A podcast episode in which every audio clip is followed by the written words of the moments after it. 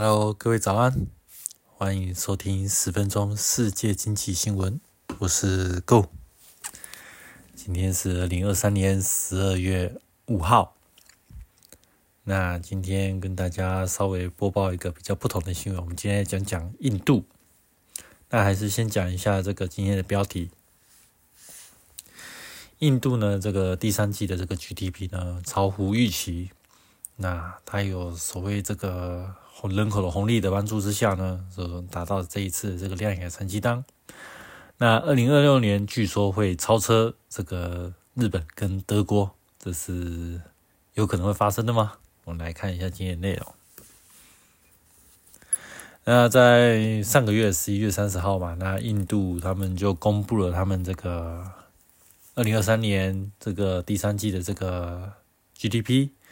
那这个是依照有已经有算过这个通通膨这个部分去做一个去掉这个影响。那这个是实质的 GDP 的年增率呢为这个百分之七点六，那是高于这个原先所预期的这个百分之六点八。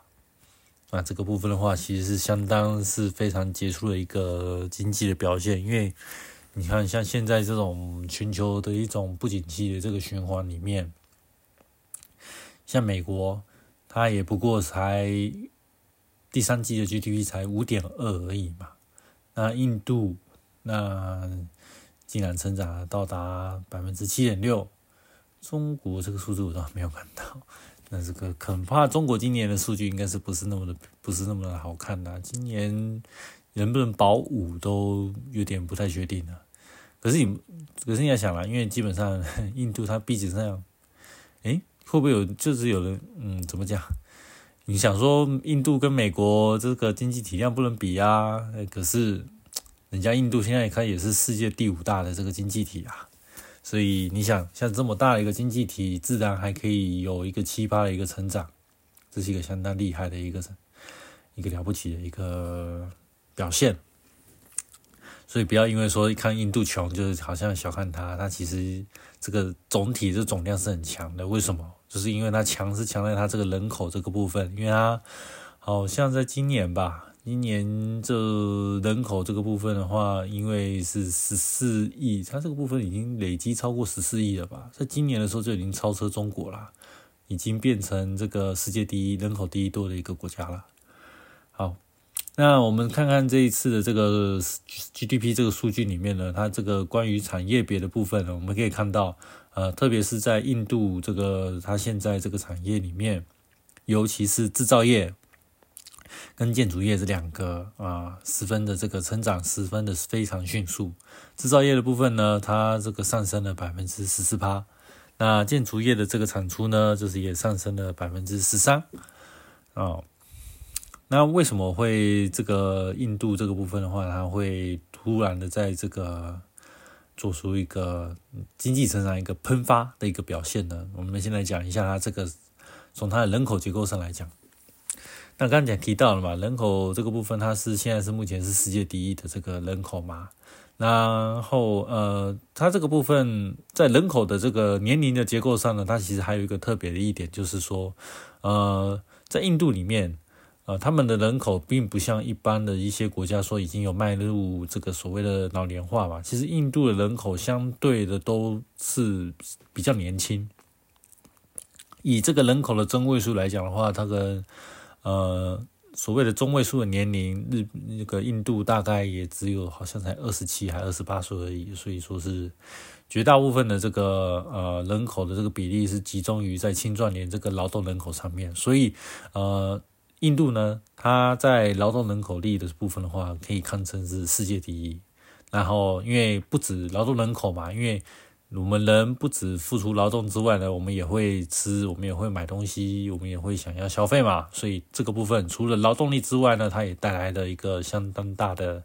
一个消费的一个潜力。那我们来对比一下啊，那在二零二二年这个年均人均 GDP 的部分呢，那印度它这个一人年均的 GDP 呢是两千四百块美元，那跟另我们跟另外一个大国中国来比嘛，中国它现在呃去年这个人均 GDP 是一万两千呃这个美元，那就是相差了五倍嘛。那相差五倍代表什么意思？就代表说，嗯，如果说如果把它当做是薪资的这个收入来讲的话，因为这个不一定会等于薪资，但是大体大体上差不多可以做一个类似一个的类比啊。我们一个以薪用这个薪资来讲的话，你请一个中，你你请一个中国人的个钱，你可以请五个印度人，那就相对的这个劳动的这个所谓的成本嘛，就相对的就比中国还要低非常多。那我们知道一个相当一个低廉的一个人动成人事成本的话，它其实是对于这个企业来讲，它是一个相当好的一个一个。一个一个非常好的一个劳动力嘛，那当然这个劳动力你要看呢，因为每种企业它所需求的劳动力是不一样，像高科技产业它就需要一些专业的一些高知识跟高技术的人员嘛。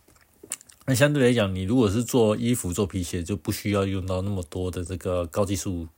的一个人才嘛。你一般的这个可能中学毕业或者高中毕业的人也可以进到纺织工厂去上班啊，对。所以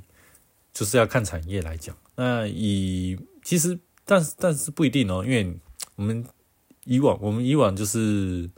呃，可能对印度这个部分比较稍微陌生一点。其实印度在服务业里面，特别是在 IT 产业，因为印度其实蛮多类似所谓的一个工程师，特别是城市工程师超级强。这印度其实蛮多像这种啊。就是外包的这种 IT 外包的这种的工程师，那这个在世世界上是实际是数一数二的，所以将来呃，不论是做像是高科技的一些呃，像半导体啦相关的一些城市设置员这些东西，或是一些工程师之类的一个城市的话，嗯，其实以印度目前来讲的这个优势来讲。其实相当大的，因为其实在这部分人才来讲的话，呃，其实是比各国都还要来的杰出。当然了，这个其实在教育水准之内，当然就是比较不平均嘛。那厉害的人比较厉害，但是不识字的也当然也有一堆啦。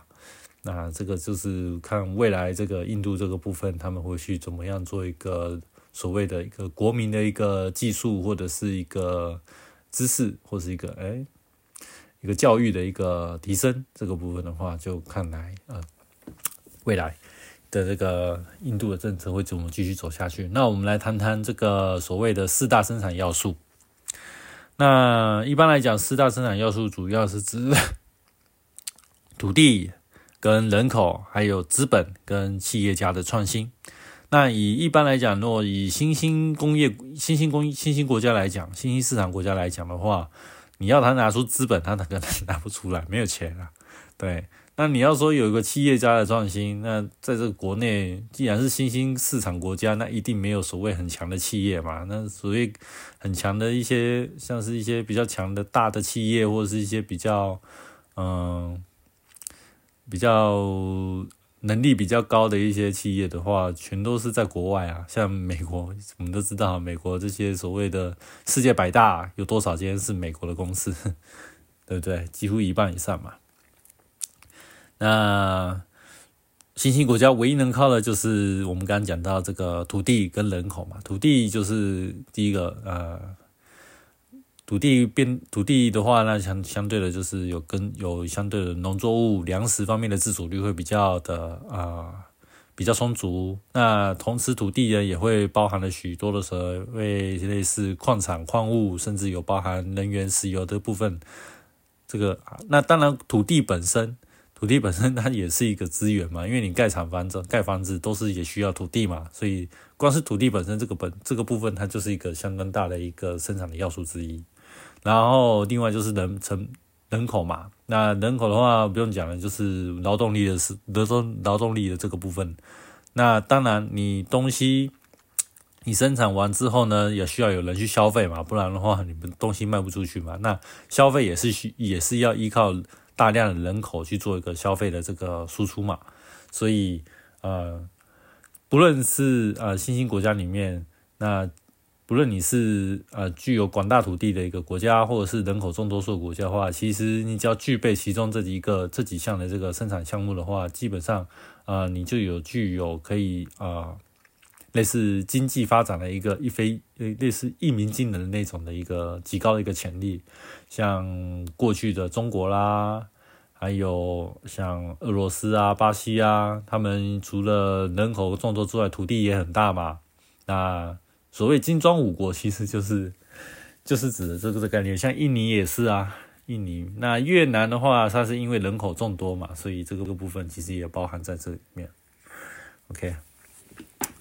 那我们就提到啦，那印度这个部分的话，最近又刚好又遇上到这个中美贸易战的关系嘛。那中美现在目前在做一个所谓的供应链脱钩嘛。以前过去在这种全球化的时代的时候呢，嗯，你可能动辄你今天买的一个手机，或者是你买是你的车子里面，可能有包含来自各国各国不同的零组件。那可能你今天的晶片是来自于韩国的晶片，甚至台湾的晶片，可是你的引擎可能是美国做的引擎，然后你可能这个嗯，所谓方向盘搞不好是在德国做的方向盘，然后你的那个什么皮椅搞不好在法国做的也说不定，对，总之就是来自世界各地八方嘛，然后我会依照呃所谓的一个呃利润最大化的方式去做一个生产的一个分工。那现在是因为呃，因为由于呃所谓的呃两国之间的国际发生了一个冲突嘛，中国跟美国之间有一个是利益上的一个冲突嘛，所以在这个部分的话，呃，所谓过去的像那种全球化这个贸易就已经完完全全可以宣告是做一个结束的动作了。那以往就是主要是被称为说是世界工厂的中国，那。美国他决定就是说，我再也不以我再也不想去依靠这个中国，因为现在要跟他对抗嘛，我怎么还会跟他去做生意呢？那过去呃交由中国去生产的这些的这个工工厂啊、厂商啊这部分，那他们势必要去找啊比中国更好用的人口，呃那个劳工，呃比中国更便宜的劳工，啊比中国更多的劳工，那我想去哪里找？东南亚也是个其中的选项之一啦。但是现在目前看起来。印度的劳工好像比东南亚还便宜，哎，真的还便，真的比比越南跟印尼还要便宜一点。然后人口又比较多，而且还说英文，英很重要，很重要！因为英那个印度是讲英文的嘛，所以第一个，你光是语言语之间的一个所谓的一个。落差来讲的话，这个部分隔阂就先消掉了嘛。因为你现在如果说你要教导这个所谓的东南亚的这些劳工，要教他们如何沟通，就是说，就是你知道吗？进你一个外国外外资这个企业要去进厂商之外的话，你总是要有一些所谓的这个所谓主管嘛，要有一些外国籍的主管会过去嘛，不然就是啊，你要去外包出去，那这个部分。光是语言沟通上的话，又是另外一个成本嘛。可是相对的，印度它就不会嘛，不会，就是省等于就省去掉这个成本了，因为印度讲英文嘛。所以在这个部分，而且第一个，嗯，像我们最近听到嘛，嗯，用苹果，苹果它现在就是它有想打算，就是说把这个手机要挪一大部分去那个。印度去做一个生产嘛，所以它就把很多的这些供应链的一些公司啊，就是移到这个印度去。那像是特斯拉，它也是，它也打算在印度设一个一个生产那个汽车生产工厂嘛。所以越来越多的厂商开始就是会开始进驻这个印度。那呃，以往印度可能在四大生产要素里面，可能只握有土地啊跟人口这两个大要素。可是由于外资的进入，那外国还会提供一个资本的一个投资嘛，然后同时又因为外国公司在这个部分设厂或是盖这个办公大楼，那等同就是在这个地方它就是做一个驻点嘛，那开分行、开分公司之类的，那等于有一些呃外来的一些呃所谓的这个。呃，比较高等、比较有能力的这个企业家会来这边做一个企业，也就是生产力的一个分配、生产力的利用跟所生产力的这个妥善的这个啊呃，怎么讲？利用市场嘛，反正就是，总是如何的去把这个生产这个效益最大化，大概是这个样子。好，那我们又提到了在政治方面嘛，那印度总理的莫迪啊，他其实也看，他也知道，他也知道说现在目前这个中美的贸易战这个部分，就是中国跟美国嘛，那他原因，他主要还是希望。呃，能在这个地方，他能就是看能不能找到这个机会。那终于被他等到了，那他就开始就去向美国这个部分去做一个嗯，类似一个比较友好的一个亲近的一个策略嘛。因为他我们都知道，现在英国呃不，现在印度跟中国是处不来嘛。那所谓敌人的敌人就是朋友嘛，所以嗯。他就抓准这个机会呢，那就想说，那就从顺便从中国这边去抢下原本以来的这个所谓的这个制造的这个订单。那那抢到这个订单之后呢，那这样就好了吗？也不一定，因为第一个，其实印度其实还很蛮多问题的啦。这第一个就是呃，它的基建不够啊。呃，缺水、缺电，然后交通网络其实也没有说那么的发达。那你想在做这个，呃，你你作为一个外资，那你在考虑在投资的时候，一定会考虑到这些因素嘛？假如说我今天是啊台积电，我都要跑去印度要设一个半导体的这个工厂，因为没水没电，我要怎么 我要怎么搞，对不对？然后我今天如果说我这这边做一个厂商。然后我这边盖了之后呢，哎，请问我的原物料要怎么运过来？我需不需要盖一个港口？然后盖完港口之后呢，那港口到这个我的工厂是不是要牵一条马路，或者是要盖一条铁路，对不对？那这个部分的基础建设够不够呢？也会被当做这个所谓的这个外资，它是做一个投资与否的这个审查标准嘛？那。那中当然，印度政府也注意到这件事情啊，所以他就第一开始就是他就加大他这个国家的这个内部的基础建设，然后像是最基本的所谓的民生的这个所谓的水电啊、瓦斯啊，还有像是下水道一些所谓的卫生处理的方面嘛，还有呃交通这个网络也要把它处理到好嘛，像机场啦、公呃所谓的港口啊、啊公路铁路这也是必要的嘛。那我们也知道，其实，嗯，基本上啊，它各项的基础建设设施，这是都是部署的嘛。像是学校啦、教育方面，其实因为你第一个嘛，你人民如果识字率没有提升到一个地步的时候，你光是这些人，即即便是再年轻的，然后重点人口再年轻，可是有时候识不识字这个部分，就是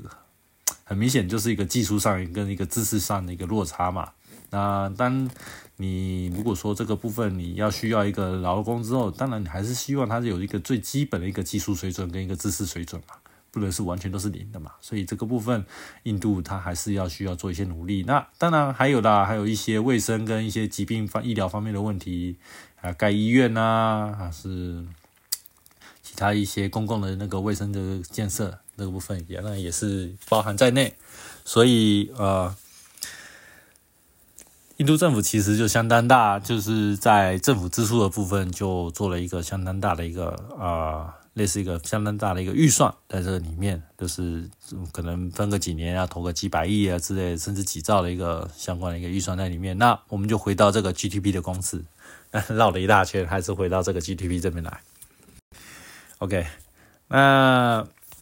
我们知道嘛，那一般来讲，如果说要算 GDP 的话，最常用的公式就是把民间消费加固定投资，还有政府支出跟最后一个所谓的进出口额。那民间消费我们就知刚知道嘛，啊，印度它这个部分它现在已经有世界第一多的人口嘛。那这个第一多人口是第一多的，那当然就是因为你每天都要吃饭，那最基本的一个食衣住行的开销都会有嘛。那民间消费这个部分的话，就肯定都不会好差到哪里去，一定是慢慢随着今年也月人口随着人口增加呢，这个民间的消费是慢慢会增加的一个真实一个地步，所以这个部分的话，呃，是可以期待啊，它可以替未来的这个印度的 GDP 来做一个加分的一个动作。那固定的投资呢，它其实有分两大类，一个是居住型的固定投资，一个是非居住型的固定投资。那居住型的话很简单，就是买房，就是盖房子嘛。那人口增加了之后呢，就是人们的住房需求也会跟着增加，所以在营建类方面的这个房屋的这个新建的这个部分的话，当然会越来越越盖越多。那越盖越多的话，在基在这个 GDP 的计算方式呢，当然也会有加分的效果啦。那非营非居住类的这个固定的投资呢，那就是像盖工厂啦，或是制作生产设备啦之类的。那这个部分的话，呃，由于如果是啊鼓励外资进入呃来这边设厂或者是盖公司之类的话，那这个部分也会加大这个这个固定投资的这个呃收入的比例嘛。所以这个部分的话，将来呃会随着这个外资这个嗯所谓的进入的一个所谓的量来去做一个相当大的一个呃所谓的一个呃固定投资这方面的这个的关系。那政府支出呢？那那就是很基本。我刚刚提提到，就是最直白的，就是政府这个部分，它是如何去做一个呃支付，或者是做政政府去做一个 怎么讲？政府去做一个支出跟消费的一个动作嘛。那消费很简单，就是第一个，可能政府可能每年的预算要需要购买哪些东西嘛？呃，例如说，嗯，公务车，就是每年就要稍微要。换要的旧车要换要换掉，然后换换新的，所以每年会有一些公务车嘛，然后布置可能一些消防车、所谓救救护车这些东西都算都算嘛，这个算是消费类的。那政府支出类就跟政策有关系了嘛。那政策的话，就像刚刚的所谓的扩大基础建设啦、盖马路啦、盖公路啊、盖机场、盖港口啊、盖发电厂这些东西，其实也算在里面。所以，呃，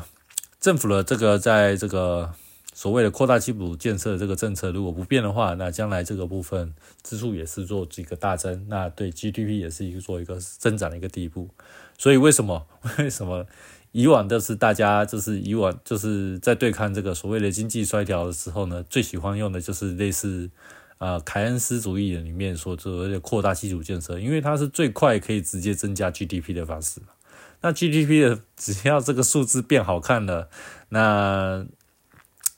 账面上的数字上看起来就会就好像经济就已经好转了起来嘛，这是账面上的 GDP 这种的计算方式。实际上呢，那讲还要看你盖的这个东西有没有符合经济效用嘛。那你盖的东西都是一些所谓的完全没有用的东西，那当然就是盖起来就是喂蚊子而已啊。对，所以这个部分的话，啊，通常，嗯，绝大部分的话，呃。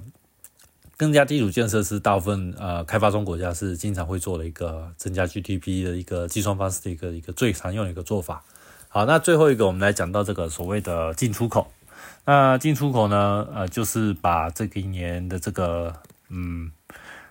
这个国家的这个出口额去减掉它的进口额。那我们知道嘛，那其实因为本身。印度它这个部分它是人口最大的国家嘛，然后